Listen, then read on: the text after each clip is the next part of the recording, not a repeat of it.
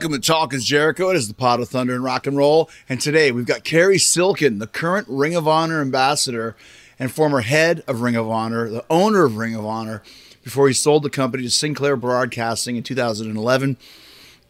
The company made news recently when they announced they'd be running one last show on December 10th, which was Final Battle. And then they were closing their doors indefinitely uh, as Sinclair figured out how to find a path forward for Ring of Honor. The whole roster was let out of their contracts, and as you know, former Ring of Honor champion Jay Lethal has since debuted at AEW. But today we'll hear the story of Ring of Honor from the guy who was there from almost day one, first as a fan, then as a silent investor, then as head of Ring of Honor, and finally as brand ambassador when Sinclair came on board. Cary's talking about the early days of Ring of Honor, some of the talent that put them on the map, what led them selling to Sinclair, how Ring of Honor navigated the pandemic and the circumstances that led to Ring of Honor shutting down this month. Cary also shares his thoughts on what the future may hold for the company and whether or not he might be involved. We'll talk to Cary Silkin coming up. But before we do, reminder if you've got some Christmas cash to burn, I've got some great ideas how you can spend it. Book yourself a cabin on Chris Jericho's Rock and Wrestling Rager at Sea. The Four Leaf Clover uh, leaving March 14th to 18th from Miami to uh, Nassau. Go to chrisjerichocruise.com for all uh, cruise info. It is going to be the vacation of a lifetime. Or you can buy yourself or your loved ones a ticket to see Fozzy. The Save the World Tour is headed out again March 31st. This time we're headed west and east. Uh, but we'll be in California starting May 5th in Los Angeles at the infamous Whisky A Go Go. Tickets available at FozzyRock.com. And don't forget about our legendary VIP meet and greet. It's the best of the biz. Get your tickets at FozzyRock.com. And don't forget to book your vacation of a lifetime on Chris Jericho's Rock and Wrestling Rager at Sea, ChrisJerichoCruise.com. The guest list is stacked. I'll tell you all about it again on Friday. But book your cabin now. Once again, we set sail on March 14th, less than three months away. And it is the only cruise we're doing in 2022. All right, let's get to Cary Silkin and the story of Ring of Honor right here, right now on Talk is Jericho. All right, so um, end of an era happened just a few uh, few days ago, a few weeks ago, depending on when we're listening to this. Um, Ring of Honor final battle, and uh, I got Cary Silkin is with us, who was the owner of Ring of Honor for many years and has been uh, synonymous with this company that really changed pro wrestling in a lot of ways. First of all, Cary, how was Final Battle for you? And were you still tied in with Ring of Honor in any other way other than just uh, emotionally and legacy wise? First of all, thanks for having me on. Uh, I'm the I'm the current. I don't know anymore, but I was the current Ring of Honor ambassador. Okay. so for the last uh, 11 years since I sold the since I sold the company. But yeah, I mean, Chris, 20 years. This February will be legitimately 20 years. I came in as a silent investor. You know, I knew Gabe Sapolsky. Right. And uh, there were a couple other guys involved. And uh, I wanted to get in on the ground floor. Why? Because being a lifelong wrestling fan and then becoming an ECW fan when for when for me 90s wrestling was in the shitter, early 90s right. wrestling.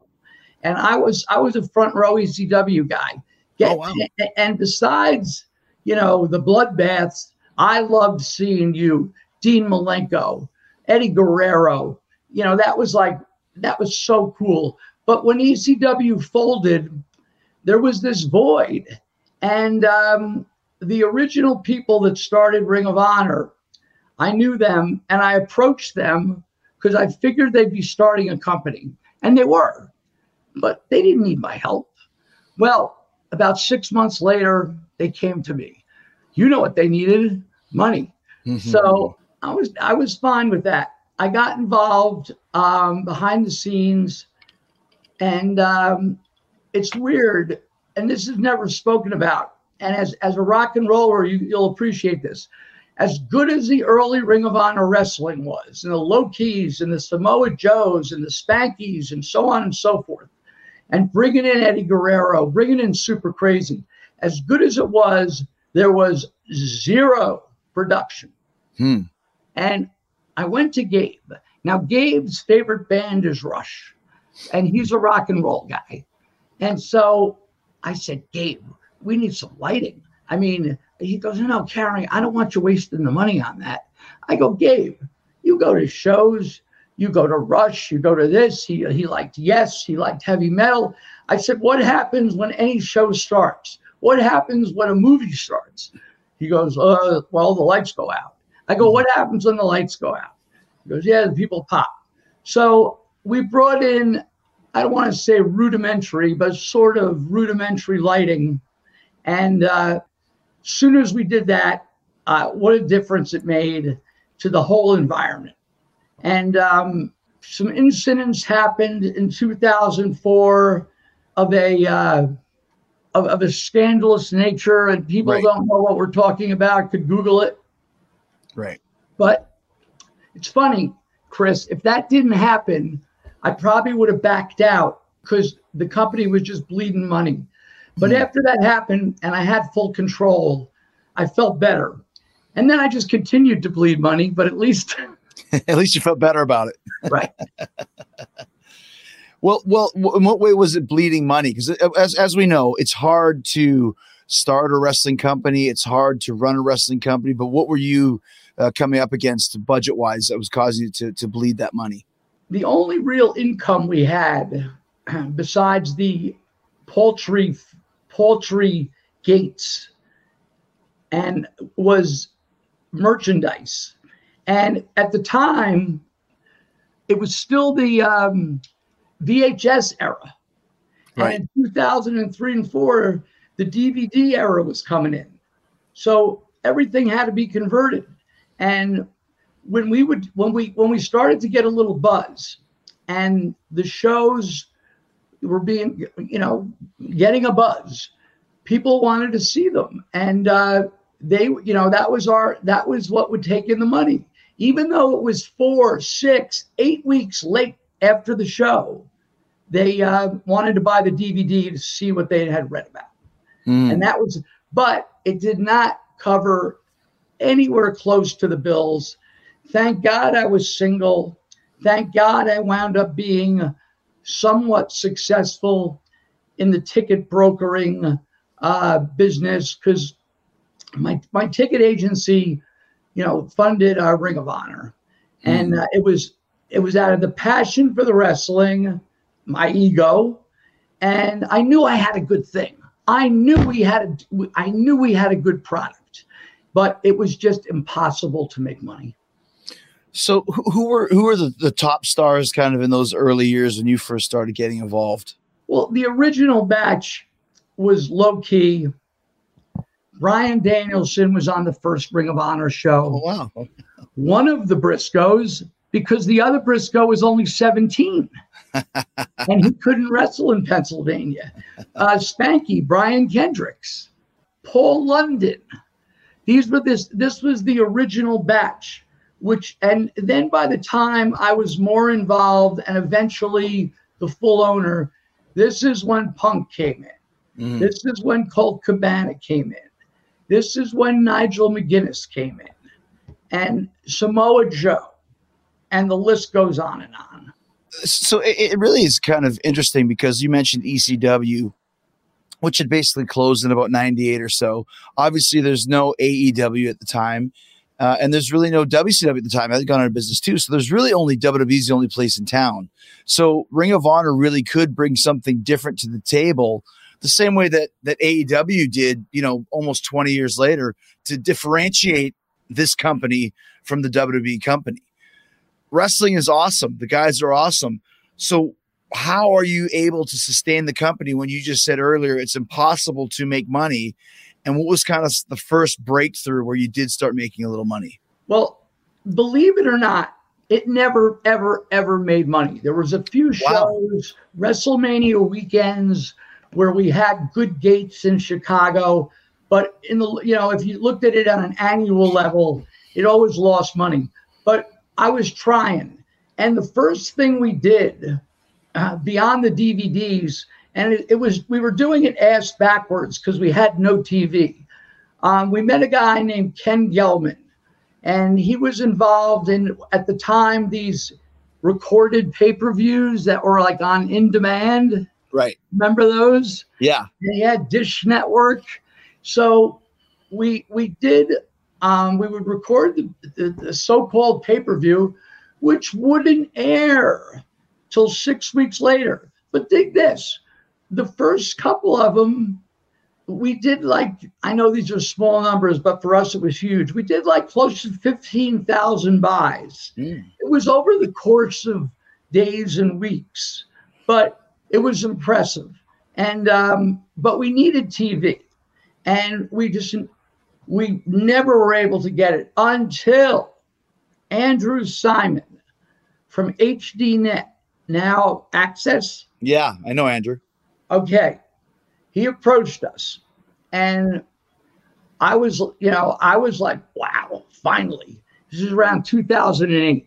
So Andrew approaches us and he's funding for the TV to, to do the TV uh, tapings which was a big help, of course. But this was the problem, and no disrespect to Andrew. Little did I know that HDNet only had like three or four percent of cable penetration. They were available on uh, the Dish Network, you know, channel 822. Right. right? So I thought the first time it, it aired, man, the, the, the DVD sales and the merch sales, the online sales are just going to take off. And I was wrong. Uh, but I, you know, still, I, I, I tip my hat to those guys. I appreciate what they did for us. The deal lasted like two years. Jim Cornette came in, helped produce the TV, and I he'd been in a, a number of Ring of Honor dates prior, and by having Jim there, Jim knew Gary Juster. Mm-hmm. And Gary Juster, who I guess we should tell the fans, is a long time NWA, WCW. Uh, prom- uh, he booked the buildings. Yeah, booking agent, right? Yeah. You know Gary? Yeah, of course, from WCW right. and from yeah, from around, absolutely. So Gary knew Joe Koff, who worked for Sinclair. Joe Koff's was a long time wrestling fan, and back back in the '80s, did you ever hear of or did you ever see the Battle of the Belts? It was like in '84, '85. It was no. it was done in Florida, sort of like a pre-recorded pay-per-view, or maybe it was on some of the affiliates. Anyway, Joe Koff liked wrestling, and he went to the Sinclair Brass. It took almost 15 months to get the deal done, right? And it wasn't like they were paying me a lot of money, but um, it was cor- you know, it's it was the corporate world, which I know you have familiarity with. They stick flight flashlights every which way, and you know where they stick them in your mouth, and you know what. and it seemed like it was never going to happen because I wanted to get out you know, I wanted to get out, but I just couldn't bring myself to do it. And not to be redundant, thank God for the ticket business in that era, in, in the early 2000s into the mid 2000s, was very good. This was before tickets, where every ticket was uh, for a major show was, you know, a minimum price of three hundred dollars. Yeah. Um, it's ridiculous, but um, it funded ROH. But uh, I wanted to get out, and it worked out perfectly because I was able to get out, but yet they still wanted me around because I was the so-called face of ROH. Right, the figurehead, yeah. So when, when going back to kind of pre Sinclair, because I want I want to talk about both eras. When you mentioned that you know DVD sales were one of the cornerstones of your financial, you know, situation. W- was it slowly getting smaller as the advent of YouTube started, or was YouTube even a thing back in 2008, nine? Uh, were people still buying the DVDs rather than just being able to see them online? I guess is what my question is. They were buying the DVDs, but I got smartened up, although I ignored the advice in 2005. And I'll tell you, or six, I'll tell you a quick story. Ken Gelman, the guy that put together the uh, tape pay per views, brought us to these big wigs in New York City. These guys had connections with Disney, this, that. Anyway, we go there, and the and and the guy he brings us to says, "You guys are doing this backwards. You need TV before you do pay per views, even if they are pre recorded." We're like, "Well, we don't have TV." Anyway, within the course of that conversation, Chris, one of the guys there who was probably in his 30s is explaining to me, you know, um, Cary, in a few years, people are going to be looking on their phones, watching movies, watching concerts. this is two, once again, this is 2005, six. Well, when I left that meeting, I'm like, this guy's nuts. Right? right. That's what I know. So, but yeah, to your point, um, as the time went on, the DVD sales were shrinking, and uh, you know, it, it, it was isn't it wasn't isn't it nice? I'm sure you have DVDs in your house. Sure, of course. Right, as a showpiece, but uh, you know, eventually uh, they were extinct. So, who was uh, booking at this time frame over the eight nine years that you owned the company? Do you know Gabe Sapolsky? Yes. Gabe Sapolsky was the original Ring of Honor booker. Right. And you know that the life expectancy of bookers isn't very, very uh, strong. Yeah. But he lasted until 2008. You know, Gabe's a, Gabe did a phenomenal job, but it's like he's the son of Paul Heyman. yeah. So he inherited uh, some of the negative, angry traits of Paul Heyman. right. You know, like just you know, like like show showpiece kind of stuff. Mm-hmm. Just to get angry to get angry. Right. And um, I wasn't crazy about that behavior. His booking was fantastic. We had so many guys going through, but I had to make a change, and that led to Adam Pearce. Oh, okay. Who's now a big shot with a big a big macher, as my Jewish grandmother would say, on WWE. But uh, yeah, Gabe did a great job. You know, we got we got lucky along the way, Chris, because Noah approached us. Pro Wrestling Noah ah, approached in Japan in 2005, and it was like, why do they want to talk to us? Well, they wanted a presence in the United States. We garnered a relationship with them. This is with Marufuji and Kenta and Morishima. And um, it was expensive, but it worked. And it really elevated our stock. We got to go to the UK in 2005 and six. And then eventually, with the help of Noah, and uh, we were working a little bit with Dragon Gate, but that's another story. We got to go to Tokyo twice, mm. 2007, 2008. This so is the, as a, as a Ring of Honor tour, or Ring of Honor with Noah. Right. Yes, gotcha. right, and it was a combination show. It, it, it was sort of the golden era. This is like when Tyler Black, you know, Seth Rollins yeah. was was elevating. Nigel and Brian were the cornerstones of the company the Briscoes were so well established and just kicking ass. And um, Austin Aries, I mean, Samoa Joe was gone, but overall, uh, you know, our crew has always been good. And it was like they put the they put the Thanksgiving fork in us so many times. For example, we had the CM Punk Samoa Joe trilogy Maybe you're aware of it, maybe you're not. I've but that it, was sort of after that rough patch we went through. And it really got a lot of attention. And well, there goes Samoa Joe leaving for TNA. Oh well. And uh, shortly after that, who the hell left after that? Oh, oh, Punk. We had Punk. Punk was fabulous.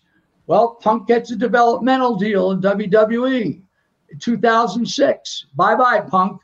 But what I learned and what I saw happen right in front of my eyes, and you've seen it a thousand times, it elevated other guys. It opened right. up space for other guys. So this way, the Jamie Nobles and the Austin Aries and the Seth Rollins and the Kevin Steen slash Owens and the El Generico Sami Zayn's and the Davey Richards and the Eddie Edwards and we can go on and on. It opened up spots. Plus, we were we had you know uh, Kenta Marufuji not on every show, but on a lot of them. So right. every time this would happen, people are like they're done. But the biggest one of all was in 2009 because simultaneously in September, I mean, I had notice both Brian and Nigel, Brian Danielson and Nigel McGuinness were leaving. And I'm like, what the hell are we going to do? And I called Cornette, who just got fired from Impact or quit, one of the two, TNA. Mm-hmm. And uh, I had Jim come to New York as a surprise. I also had Homicide, who New York that was uh, well, I didn't mention yet. I, I, I, I'm delinquent in mentioning homicide. I had him come back for that show as a surprise, and it was sort of like a magic trick. As, as bad as it was to lose, right? As bad as it was to lose Brian and Nigel, when they saw Cornette and the way he was presented, when they saw Homicide and the way he was presented, it was like it put a band aid on it, and we went from there. Well, that, that's the thing. And obviously, Jimmy would know that, and Paul Heyman would know that. Is it kind of frustrating, or is it just just the way it is when you build the guys up? Do you kind of know at a certain point they're going to leave and go to WWE? Absolutely. Yeah. Um, and by the way, this is never spoken about, and I don't ever think I've mentioned it, even on my podcast. I think uh, we were the only company that it might have been a, a 12 or 16 or 18 month period of time that provided insurance. Wow. To it wasn't all of them, but yeah. you know the big names. Uh, we we had we had an insurance policy in the office, but um, yes, you just you got used to this. It was incredible attrition. I mean, the attrition rate was just ridiculous. Right. You know, and WWE, even more than TNA, was watching us and watching these guys and um, cherry picking. Yeah. You know, along the way. You know, we there's Tyler Black, Seth Rollins, really, you know, kicking ass. Well, they're calling him, and uh, you know, it, it, it went on, it went on and on and on. Well, then here comes Adam Cole, and here comes Kyle O'Reilly, and here comes uh, this one and that one. And uh, the Jay Lethal, how could I forget him? Mm. Jay Lethal got released. He came back. Um, Cabana got released. He came back. so there, there was this revolving cast. It's like of an all-star band. Right. Anybody can come up and jam whenever they're in town. Absolutely. Two questions. How many shows were you running a week? And were you having guys under contract or were you just paying them per show at this point? Yes, we had. I had to put guys under contract, and I was very liberal. The, uh, uh to your first, to your first question, we ran like fifty dates a year. Fifty, okay, wow. Fifty dates. Yeah, so we you. would do a weekend, you know, Chicago, Detroit. Mm-hmm. Uh, uh, three weeks later, New York, Philly. Three weeks later, um, I don't know, uh, Boston and Toronto.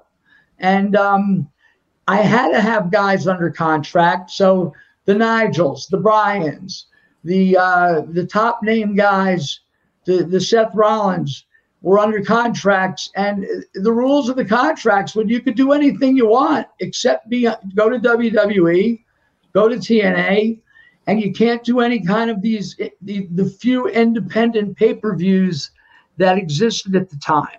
Gotcha. But along the way, a guy like, oh, I don't know, let's just say uh, Nigel, in 2006. Hey, mate, I got an offer to go to a, a tryout, WWE. They just want to look at me. And I, I was like, go, go ahead, you know, and uh, I, I wasn't like, you know, if, if these guys got an opportunity, it's not like they just jump and run, but if they got an opportunity, I would allow them to explore it. Yet at the same time, I didn't want to lose them, but right, maybe right. I'm a bad, but maybe I'm too nice a businessman. No, I, I remember because because what Ring of Honor was, like you said, the, the, the newer version, the modern day version of ECW. And when I was in ECW, once again, short time, I think 22 matches I had there. And when I got the opportunity to go work for WCW, I told Paul Heyman, oh, I don't want to go. And then he goes, Well, don't.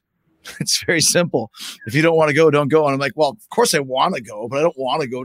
It almost, I knew it was going to be a stop for me in order to go to the next stop.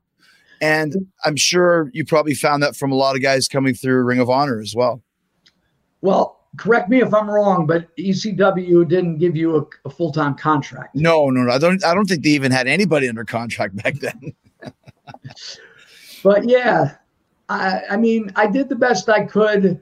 We had we had a really good locker room. You know, it's funny. The young bucks who are like my, I call them my West Coast sons. Oh yeah. Um, or sometimes I put on your show. I put on AEW, or I would put on Raw a few years ago, or NXT. And I there's Kevin Steen, there's El, there's Generico, there's this one, there's that one, and it's like it's like I'd put out, I'd take a picture, or if I'd go visit them in a show, and I, I the, my caption was over was always all my children, right? two of my best children and my favorite guys were the Bucks. Mm. And Adam Pearce brought the Bucks in. I remembered him telling me, I go, where do they live? He goes, California. He goes, I, I he goes, they're only 75 bucks a night. I go, but it's California. He goes, I got him on Spirit Airlines. it's, only, it's only eight stops. so the Bucks came in. I got to know them really well. Um, I'm so happy for their success. I'm, I'm happy for everyone's success. You know, it's just been such a crazy, crazy ride. But, you know, th- during my time at ROH, when it was clicking, it was clicking so well. And, like, do you mind if I throw out a couple names, please? Please. To this day, we still, and it was up to la- this is this goes to the very last show. We had the we have no disrespect to Justin Roberts, the best ring announcer in wrestling, my opinion, Bobby Cruise, Mm. the best. And we had the best referee in wrestling, Todd Sinclair. They were they weren't with us since day one. Um, Bobby came in. I don't know if you even know about this. Steve Corino used to do these these uh, entrances with the ring announcer, where the, the ring announcer, uh, uh, it's right up your alley, a list. yeah. You know? so, I think I think I think that's where Jimmy Jacobs got that idea Right. was from Steve Corino. Yeah. Right, right. Yeah. And and so yeah, but but Bobby and Todd, I felt so bad for uh, them this weekend. I mean, there was such a mixed bag of emotions, but yeah, you know, um, you know the feeling. It was that you know, Ring of Honor's always had. Yes, there was always a bad apple here and there, but it had that down home family feeling. Right. Come on, let's go out and get it. You know, let's win one for the Gipper kind of thing. You mentioned TNA a couple times. Were they more because I think you guys had a had a talent relation agreement. not not a fan, huh? I was going to say no, was no, no. Well, they didn't deal with us. They, I'll talk about it. yeah They didn't deal with us very nicely. because you were Yeah. supposed to have a talent exchange. Is that what you're talking about? N- They, just in general? They, they, they.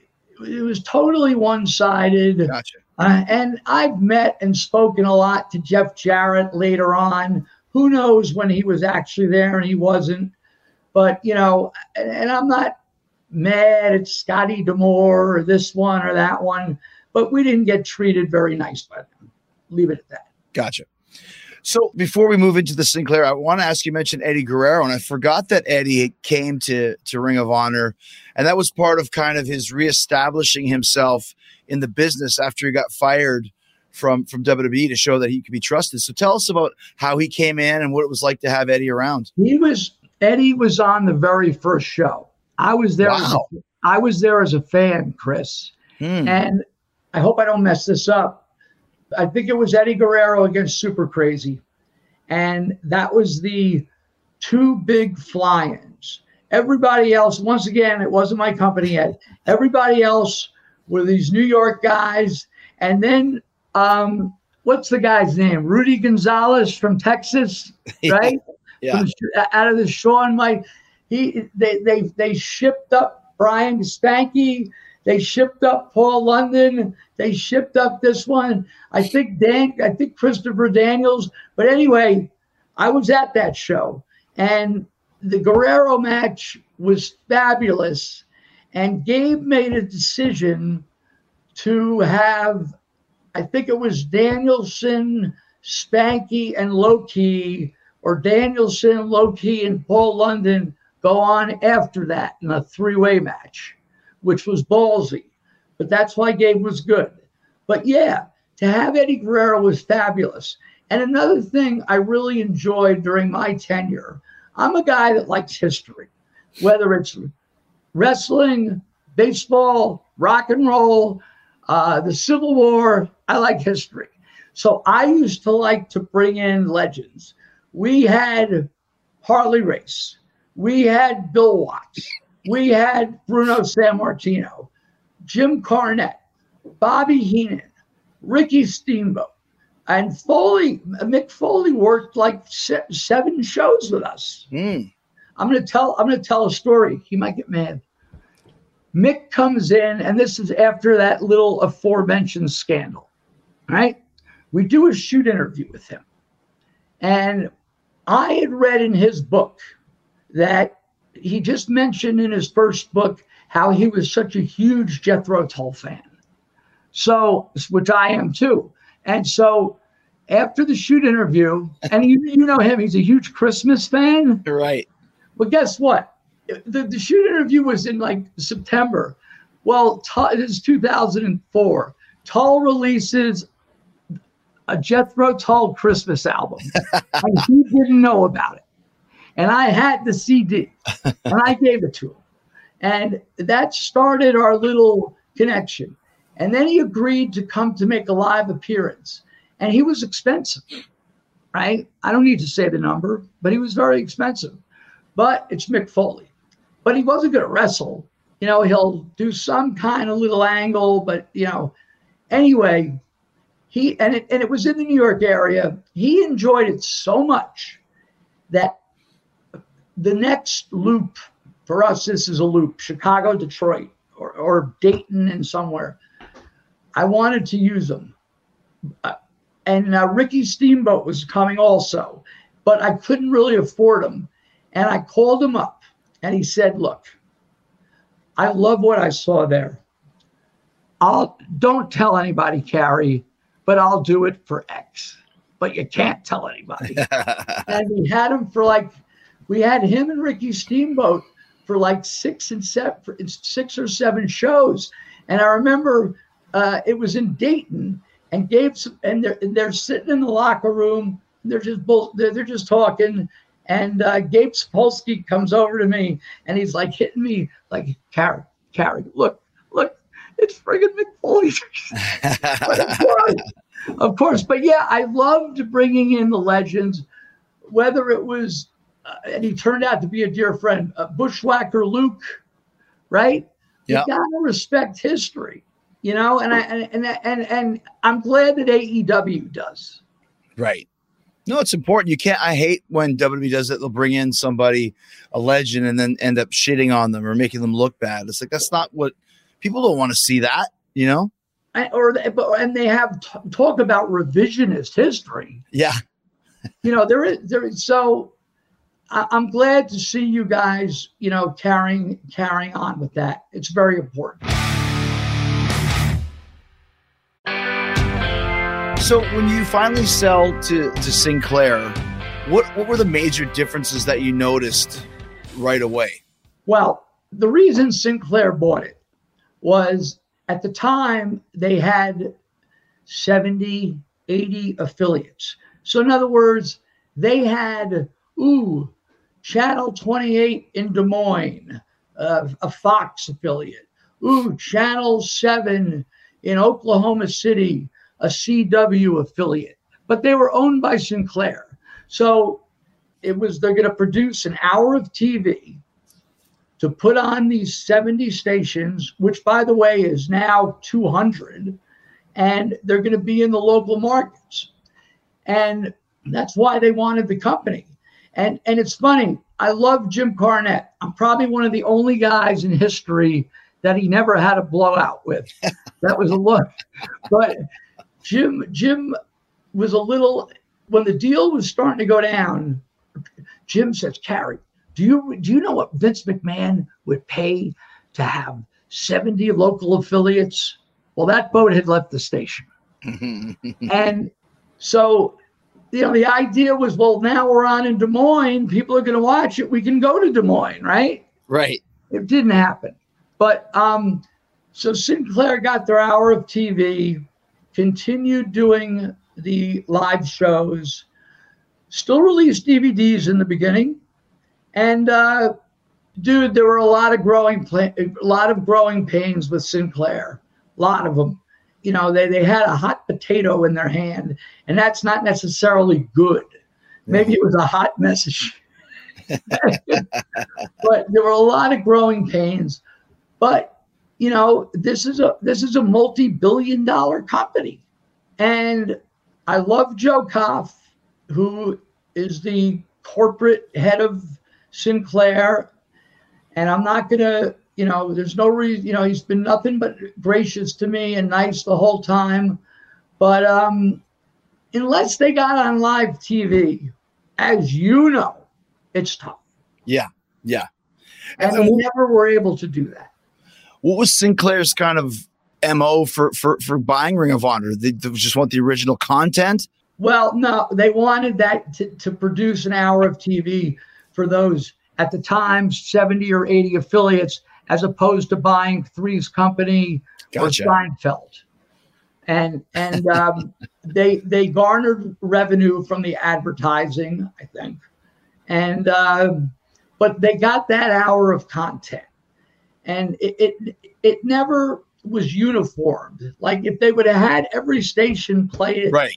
at Saturday morning at 11, like the old days when you would watch wrestling, then roller derby. but it never happened. Yeah, you're right because it was very it was syndicated, like you said, so it would be all over the place on the map. If it would have been, like you said, every Saturday at noon or every Wednesday at nine on this channel, because it, it was hard because you know I'd never heard of Sinclair and, and you go through your channels. Well, who's you get a thousand freaking channels? Who knows which one is which at this point? You know. So I always wonder if it turned out as big as they wanted it to, or they was hoping for. We certainly know the Springsteen song, 57 channels and nothing and on. Nothing on, exactly. Now there's 857 channels. But at the same time, they were they were trying.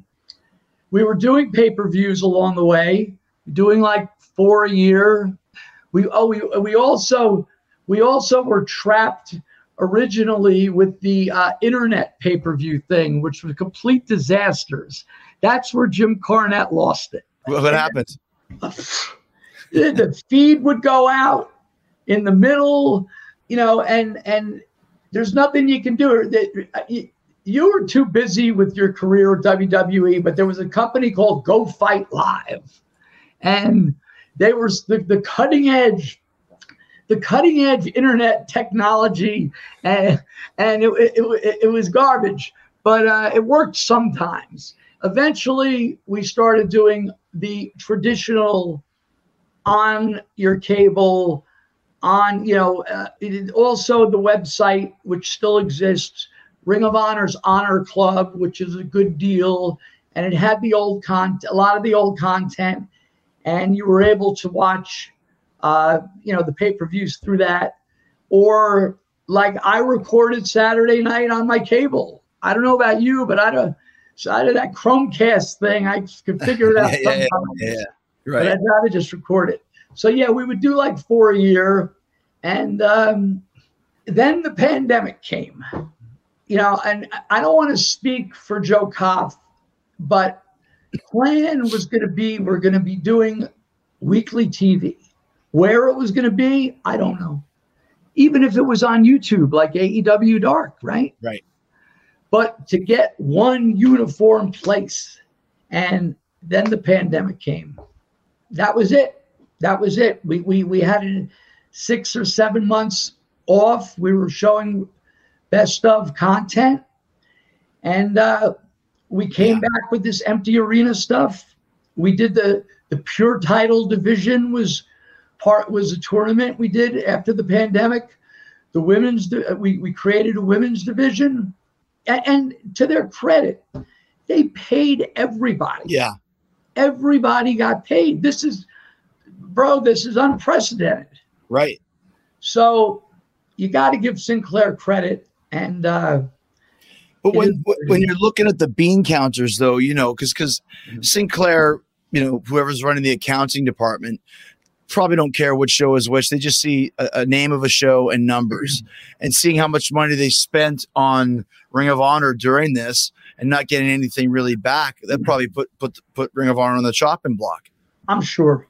I'm sure. Um, maybe we'll be back in some. Maybe we'll be back in some form. You know, we're supposed to have a. Sh- we're supposed to have a show, WrestleMania weekend maybe it's not announced and I'm it's breaking news for your thing, but so we'll see. You know, let let's hope that that happens. Let me ask you. So, was it Sinclair that made the decision to? I don't want to say pull the plug, but to kind of end the operations as the way they are. Yes. Okay, gotcha. Probably because of all the money they spent during the pandemic. Well, let's go back to to to what, when do you think Ring of Honor was at its peak? From a, I guess, from a business wise, from perception wise? Probably in 2006 through nine. Um, I'm, you know, as I said before, we got to go to the UK. That was a huge deal for us. Um, and Japan, we were the darlings at the time. We were the cool kids at the time. Wow, yeah. And then we get approached by Darren Aronofsky, who's doing the wrestler movie. And and Darren Aronofsky, um, his thought process was the the closing scene. He wanted it, you know. Obviously, you've seen the movie, yeah. right? He wanted that character to, fin- you know, have that last match at what looked like, a, you know, a prestigious kind of independent. A big show, yeah. He couldn't work with WWE. He could TNA, I guess. I don't know if he spoke to them, but he's based in Brooklyn, so he wanted to do everything in the New York, New Jersey area. Right. And he approached us, and um, they came to a show at the Hammerstein, and the movie wasn't even a go yet. And he wanted to, can we come and look around? Is it okay if we go in the back? I'm like, sure. And then he, one of the his his right hand man calls the day of the show and says, listen we're coming and we appreciate it, but we're bringing someone and we don't want the word to get out. I'm like, fine. Well, it was Nicolas Cage. Wow.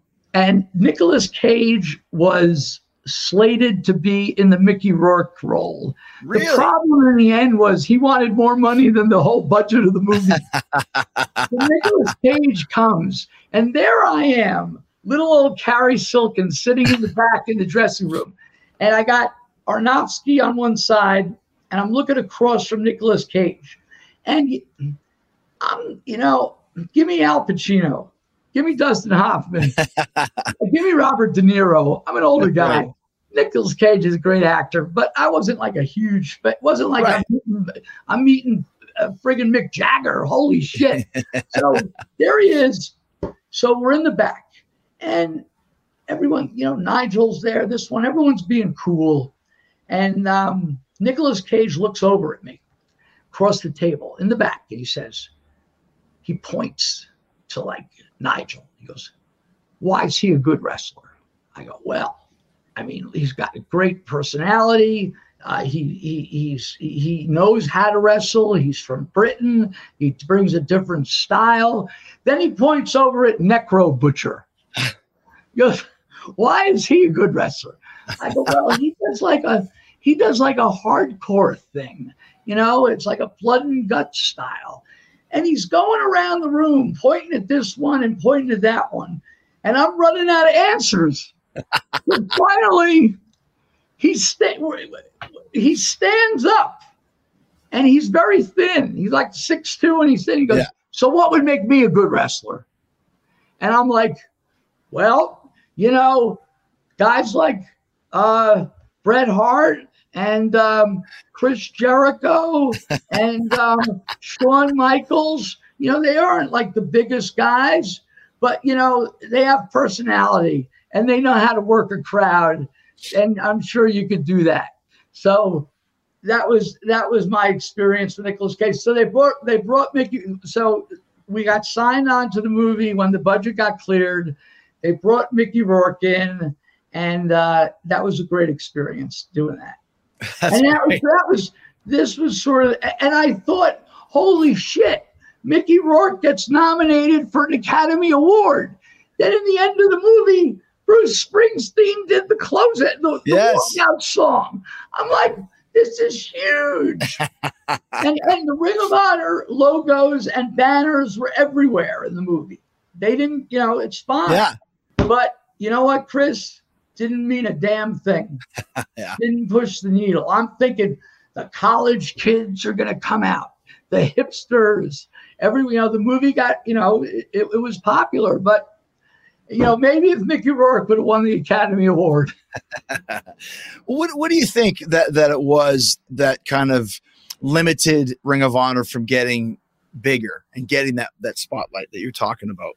My era, just, just in my, general, because it always kind of just hit a certain level, and that was that was it.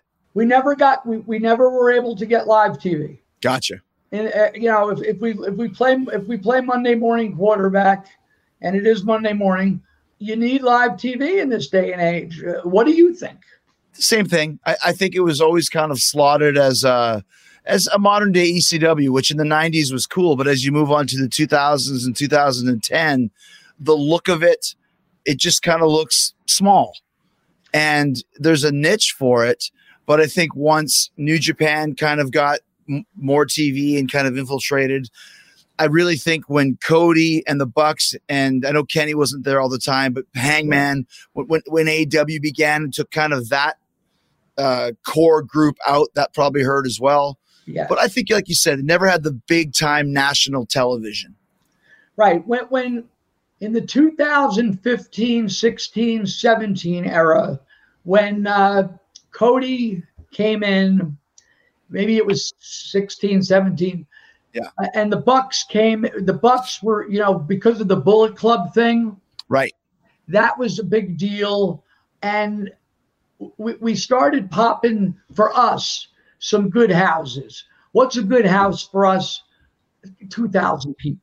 WrestleMania weekend, we did seven thousand people yeah. in New Orleans, and uh, there was one in Orlando. We did about the same amount but that was in the uh, the era with you know Cody and the Bucks and and Kazarian and you know Lethal was but but you know Lethal was there the Briscoes were there you know the the the old school Ring of Honor guys and um, then uh, you got them all. Let's talk a little bit about about Final Battle um, just kind of tell us the, the genesis of that show because, like I said, I, am currently in London, so I didn't see the show, but I read the reports, and you had, you know, FTR showing up, and you had a, a lot of special surprises. AEW guys were involved. Uh, how important was this show, and, and how were you able to put it together to have all these these guys on it? Well, our booker, Delirious, mm-hmm. he reached out and uh, Deonna Purrazzo made an appearance. Braun Strowman made an appearance. How about right. that? Yeah. And, and, not to mention FTR. And um, and Jay Lethal was in the main event. He replaced right, Bandito, and, you know, right? Yeah. You know, I'm very close to Lethal, and yeah. uh, he'll hear this. And when he when he powdered out a little early, I thought, I said, Jay, you can't stay to the final bat. This is before you know you can't stay to final because Cary the wrestling market is very flooded with wrestlers. You know, they talk about it's a golden era, but there's guys, you know, now there's going to be another 30, 40 guys on the right. market. You want to, you know, it's all right, all right. So it, it, it was poetic justice to have Jay back, you know, with Bandito uh, not feel uh, having testing positive for COVID. So yeah, Lethal and Jonathan Gresham. But yeah, it, it, Chris, it was a, it was forgetting the melancholy part of it. It was a magic night. The the matches were great. The Briscoes against uh, Matt Taven and Mike Bennett. You know, Dave Meltzer would probably give it four stars. Mm-hmm. Phenomenal, phenomenal. And that we had one blood and guts match, which, which not no blood, but a lot of guts, which was I don't know if you know these guys, Kenny King and yeah. Shane Taylor. Who, I know Kenny. Yeah, Shane Taylor is excellent, and uh, the women's title, this this very young girl Roxy against Willow, very good. Um, everyone was represented on the card, and uh, culminating with. Uh, Lethal and Gresham, you know, as the main event.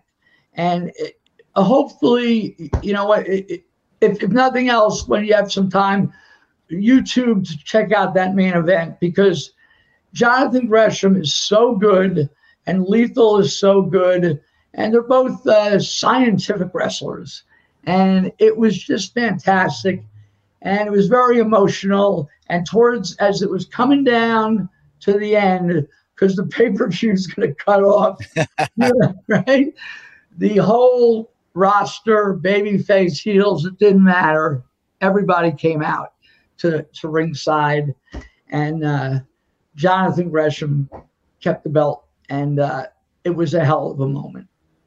Well, you guys had quite a few of those. That was the one kind of thing, like you said, the, the, melancholy side of it. But you booked it as if you were moving forward. I mean, having Adam Scherr appear and having Gresham get the title, and, and I think the, the, the the Briscoes won the titles again for the twelfth time or whatever well, it was. It, the company's not, you know, it, it's being it's being reinvented. Uh, let's hope.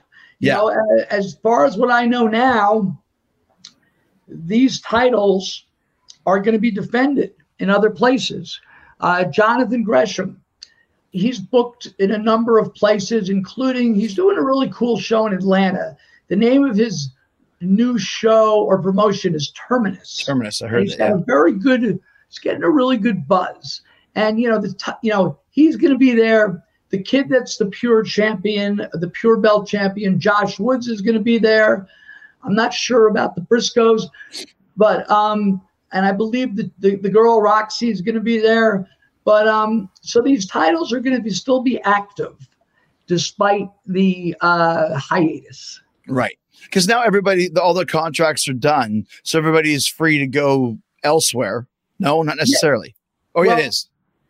Some guys have contracts that rolled over and once again, tip of the hat to Sinclair. They're getting paid, I believe, through the end of like for the next four months. Gotcha. So, but yeah, um, so the, the the belts or the title holders are alive and well, at least as, in name.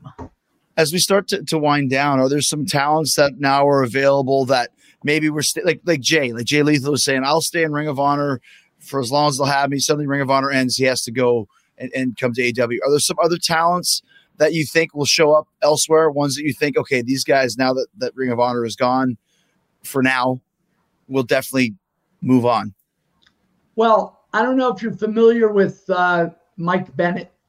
Mm-hmm. For sure. Maria Kanellis, you know. Yep. Yeah. Uh, he he and Matt Taven are are, are wonderful. Um, I don't expect you to know some of these names, but Vincent Vinny Marsaya. Uh, I can't pronounce his, last name, Vinny Marsaya, but Vincent. Uh, he does a does a sort of like a, a horror a horror movie kind of gimmick, but he's mm-hmm. great. He's great. The aforementioned Jonathan Gresham, he's gonna he's gonna move on. Um, Shane Taylor, uh, these guys are good. Once again, Kenny King. These guys are all very viable uh, talents, not to mention the Mexican talent we've been mm. using. This Bandito, who wasn't at the, is phenomenal. Dragon Lee, Rush, who had the Ring of Honor belt prior. And uh, so, yeah, there, there's, you know, hopefully Tony Khan welcomes some of these other guys. Yeah, we'll see what happens. Well, and, and that's the thing, because I had Ring of Honor, the very first Jericho cruise was with Ring of Honor. I think you were on it, right? I wasn't on it. I was supposed to know, but I, I, I, okay. So I know a lot of those guys and work with Joe Coffin with with with Greg. Um, so you know, once again, it's great to see the, the guys doing so well, and great to see him move on. So, last few questions for you. In, in your opinion, what are some of the greatest matches you ever saw in Ring of Honor? I'll tell you the greatest match. Okay. And if you've never seen it, watch it. Uh, Samoa Joe against Kobashi. Oh, wow. In New York City. This is before there was our first New York City show. And we were we had a building that was up in like Spanish Harlem. and it wasn't a bad building, but guess what? Something happened and they didn't pay the rent. so we were scrambling. And one of our uh, one a dear friend of mine, and he did it. He was at he was at, when you were in you're in Europe, but he was he made an appearance at uh, AEW in a dark match as a manager, the Prince Nana. Yeah. He uh, he found he's running around New York City, um, and he finds a building where the Hammerstein is, and there's the Manhattan Center on top, and there's that hotel, mm-hmm. right? uh, uh that that that half-ass hotel. Well, they had a ballroom, and the ballroom fit like 500 people. I mean, jammed in, and we used that. And thank God things were the way they were because you could dupe the fire commissioner, right? we had eight or nine hundred people, but this, you know, this is obviously we had the relationship with Noah, but to get to get Kobashi, you know, and I'm not an expert on Japanese wrestling, but I was like, wow. So that match, if you watch it, it was the only Ring of Honor match where there's no commentary because it didn't need it. Wow. And this was like, did you see the recent Muhammad Ali documentary? The new I, one? I haven't seen it yet. The Ken Burns one. Haven't seen it. Well, the reason I mention that, you've seen these fights, Ali Frazier, you know, Ali Foreman. You know, they talk about the yeah. big fight feel. And this was the big fight feel. Mm. This was in 2005. And it's like, I remember, you know, Samoa Joe, I wasn't real close with him, but we were friendly and he was sitting behind the curtain, not in the locker room, for like two hours. And Kobashi didn't even show up to the building till like if the if the match started at 10:30, he showed up at like 9:45. Wow. And they just went out and they did it. it it's an absolute classic. That would That's, be my all-time favorite match that's amazing too because your fans are always so super excited throwing streamers and all that sort of stuff they're really great hardcore knowledgeable wrestling fans yeah absolutely and you know it, and you know and then to see brian and oh god brian and nigel you know nigel mcguinness uh, it's just a shame he never had a longer career mm-hmm. but him and Brian danielson used to have these wars and um, there's a classic match from Liverpool where these guys are headbutting each other Oof. like billy goats. And, you know, these are two guys that can wrestle, but they would do anything, you know, they're going to do anything for the sport. And uh, that comes to mind. Then, you know, to more modern history, having uh, the Hardys come in to WrestleMania right. weekend to have a ladder match with the Bucks, you know, and Kevin, oh, Kevin, Kevin Owens, Kevin Steen, and Generico. In so many wars and that got involved with Jimmy Jacobs and Corino and, and Tyler Black. There's just so many great matches over the years, man. There's a wealth of wrestling content. And at the risk of being self serving, I think Ring of Honor completely changed the wrestling landscape. Oh, it completely did. And my last question kind of revolves around that. Who do you feel were like the top? I don't know. Let's just say top three. It might be less, there might be more, but let's just say three, three as a number. Top three uh, most influential wrestlers in changing that landscape. Like, who are the top three most important wrestlers in Ring of Honor's history, or five, or one, or whatever you might think? Well, we'll we'll use these two as one. Number one, the Briscoes. Right. Twenty years. They never left. Wow. It's incredible, Chris. Where do you get longevity like that? Yeah. It doesn't exist. Right. Um, then Bryan Danielson. Mm-hmm. He just, you know, um, I mean, Punk was only really there for three years, four years. Samoa Joe was only there for three or four years, but Bryan was there from 2002 till 2009. Mm. So he's got to be on that list. Right. Um, I mean, I want to say Samoa Joe, his his career was short with a, not that long left, but he's he's got to be mentioned. But uh, and Seth, you know, Tyler Black, Seth, right? I yep. mean, phenomenal. And then that brings me to a more modern era with you know Adam Cole.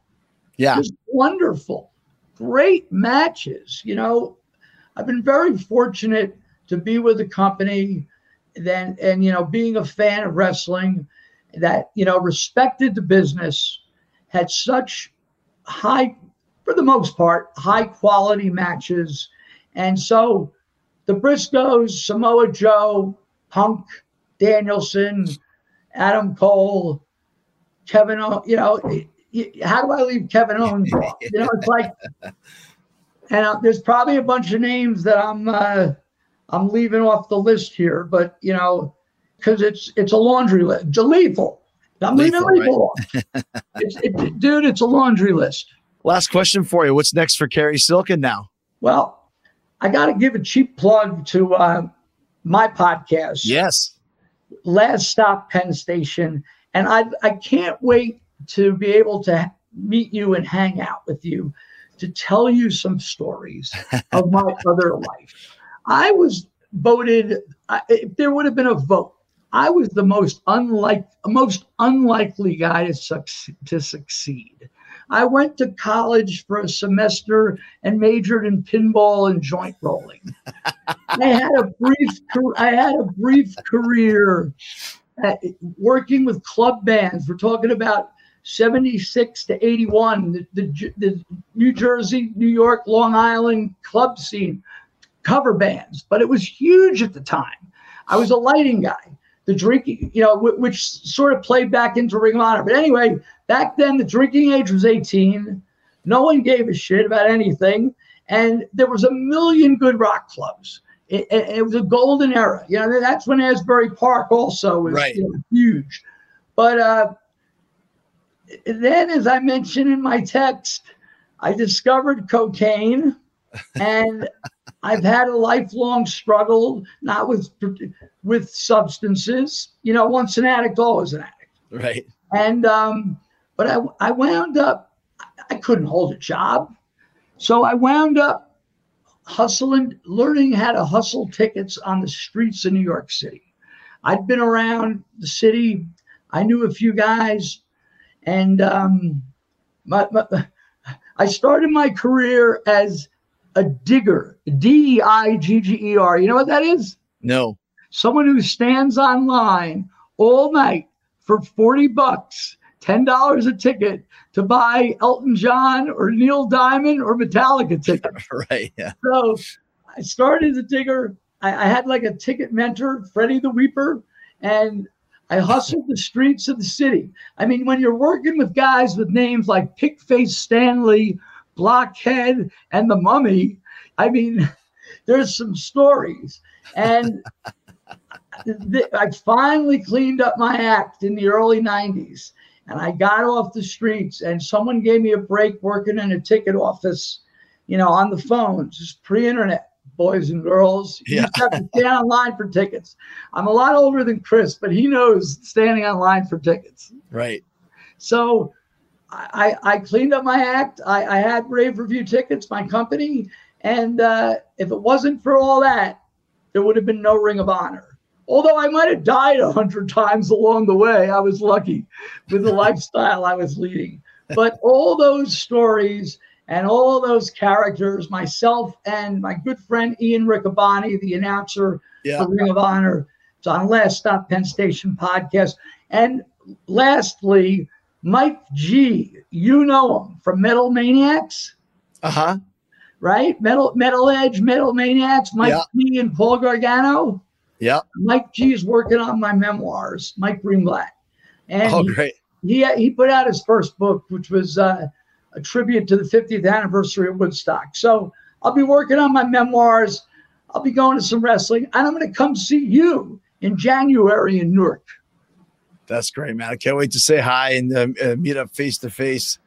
Uh, But what a great amount of stories, man. And congratulations on being one of the uh, reasons why Ring of Honor became the legendary company that it did.